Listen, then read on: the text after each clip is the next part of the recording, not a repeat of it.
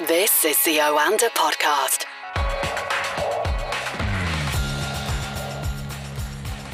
This is the Oanda Market Insights podcast, talking to Oanda senior market analysts across the world. And today it's Craig Erlam in London. Good afternoon, Craig. How are you doing? I'm really good, mate. How are you? I'm fine. Shall we start with oil? Quite large drops for oil today. What was behind that? So I think there seems to be a few things. There's there's a general narrative that we're kind of seeing in the markets today, and sometimes when we are in these kind of quieter moments, and August can often be a quieter moment, but I feel like we're now also kind of in between the jobs report last week and the Fed the week before and Jackson Hole at the end of the month. So I feel like we're in this interesting void where I feel like narratives are going to start appearing to kind of explain uh, certain situations in the markets.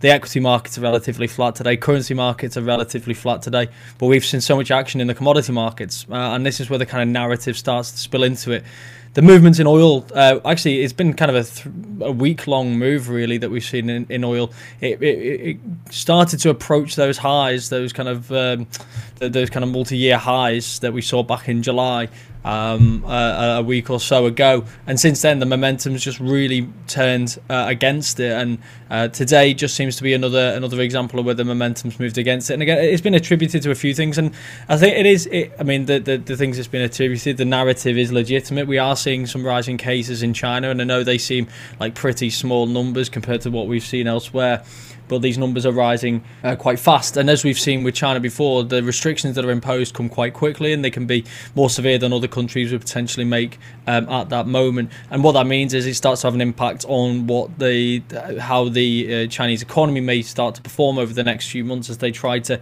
come, get to grips with the Delta variant. And we know that the Delta variant is far more aggressive than others, and that we've seen how rapidly it can spread. So it creates this air of uncertainty in the world's second largest economy, but also the world's largest importer of crude oil.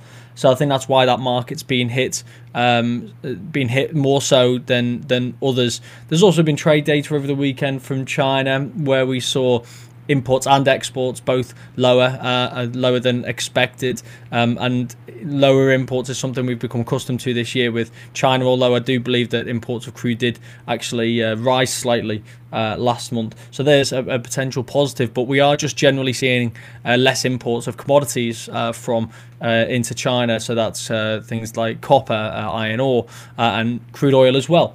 So you wonder whether this is um, this is the uh, this is kind of the point at which we're going to see slightly lower growth levels, and I think all of these factors and probably others are kind of feeding into this negative narrative as far as these commodity markets are concerned.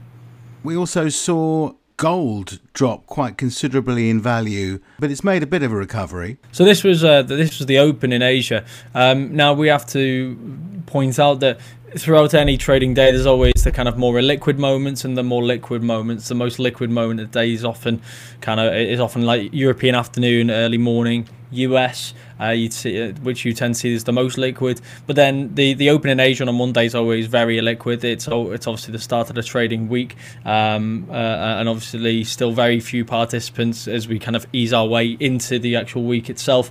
So often when you kind of see a, a big order or a big move appearing here into these liquid markets, you can ten, genuine, generally see or often enough see um, uh, an oversized move uh, in that particular market. And there wasn't any particular news as far as as gold is concerned. I think this was a move that was kind of an extension of the Friday move. We saw that real knockout jobs report on Friday. We saw strong dollar. We saw yields on the ascendancy again in the US. And this is obviously both bad news for uh, gold. And I think we just saw started seeing an extension of that um, uh, on the open. But the problem is these aren't just ordinary illiquid uh, markets in the early Asia Monday session. It's also a bank holiday in Japan, uh, which is obviously a big market, and I think that probably played into the illiquid, illiquidity hands as well. But it also came at a time when gold was trading around a big support level, around 1750.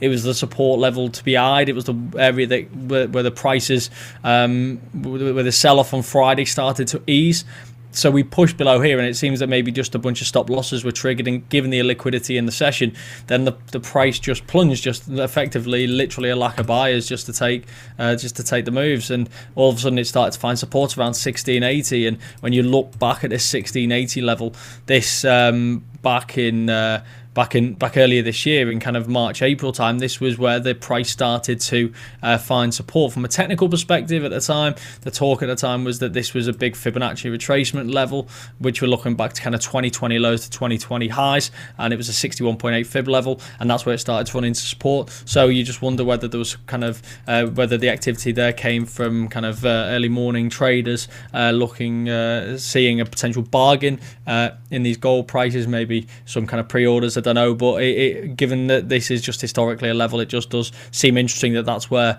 this kind of falling knife uh, was caught, uh, uh and over the course then of the following hours in Asia, we did just start to see prices build back up towards that 1750 level again, which again just feeds further into the theory that this is not really a legitimate move, that this is a move that's been exacerbated by conditions rather than one that's been triggered by anything of substance.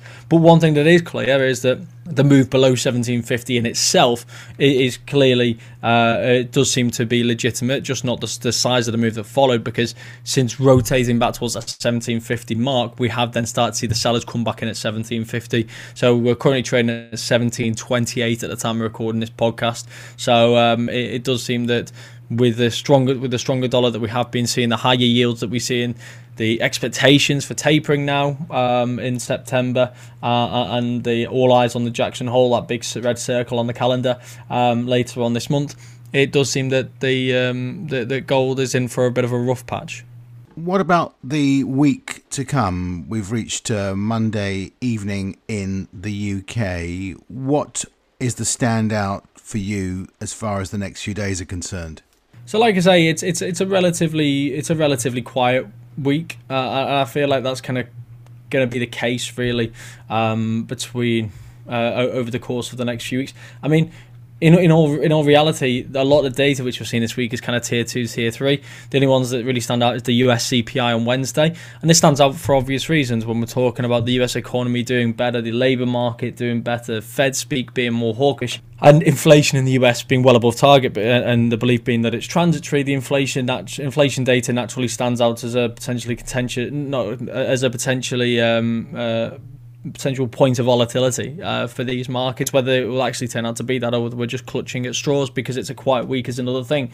Um, I think a lot of hawkishness is now is now quite factored in. Um, and then obviously we've got UK GDP on Thursday. Again, it's uh, a, a noteworthy. Ordinarily, it's a noteworthy point or a noteworthy piece of data, but because it is a quiet week, that is just one of those that stands out. I think the narr- I think really this week is probably going to be following that kind of same narrative about mo- monitoring the the surging number of uh, Delta cases around the world, particularly in China, um, uh, and, and seeing what kind of an impact that's going to have on expectations, and whether we are just going to see maybe a bit of corrective moves, some profit taking, whatever, um, in what is, from a data perspective, a relatively quiet week. And the latest Bitcoin moves uh, are interesting, aren't they? Yeah, they've been rallying over the course of the past week. What what I think is quite interesting with Bitcoin is it turned into a bullish phase uh, uh, just under a month ago. Um, it, the ov- the obvious point when uh, we the the the um, the B word conference when we did hear the, the disclosure from Elon Musk, and since then it's been in a in a pretty strong position. It pulled back just as it appeared to be breaking out that kind of forty one thousand dollar level. We moved above there, and it seemed that we were going to break out, uh, and instead price pulled back, and we saw some profit taking over four or five days, and um, and it was it just again it just had this feeling of when is it going to move higher though? Is this this is some profit taking, but it doesn't see, feel very negative when it's going to push higher. Um, and is it going to pull back 50% of the move? Is he going to pull back 60% of the move? Like what kind of what are we looking at? And it was 38% of the move. It was one of those fib levels, and then it started to rotate higher uh, a week ago. We've pushed through that $41,000 level, and we seem to have rallied quite strongly over the past three or four days. Um, and currently at the point of recording, trading around what 46 thousand dollars, and it's looking in a pretty um, healthy position. The, the there is um, a lot of conversations going on around taxation and everything in the US right now, which I think is probably going to be one something that's going to be uh, watched uh, over the course of this week. But it's not doing anything to hold back price. It does seem like the the Bitcoin very much has some momentum once again. Okay, Craig. Thanks very much for joining us for the latest. We'll speak to you again soon. Thank you. The Oanda Podcast.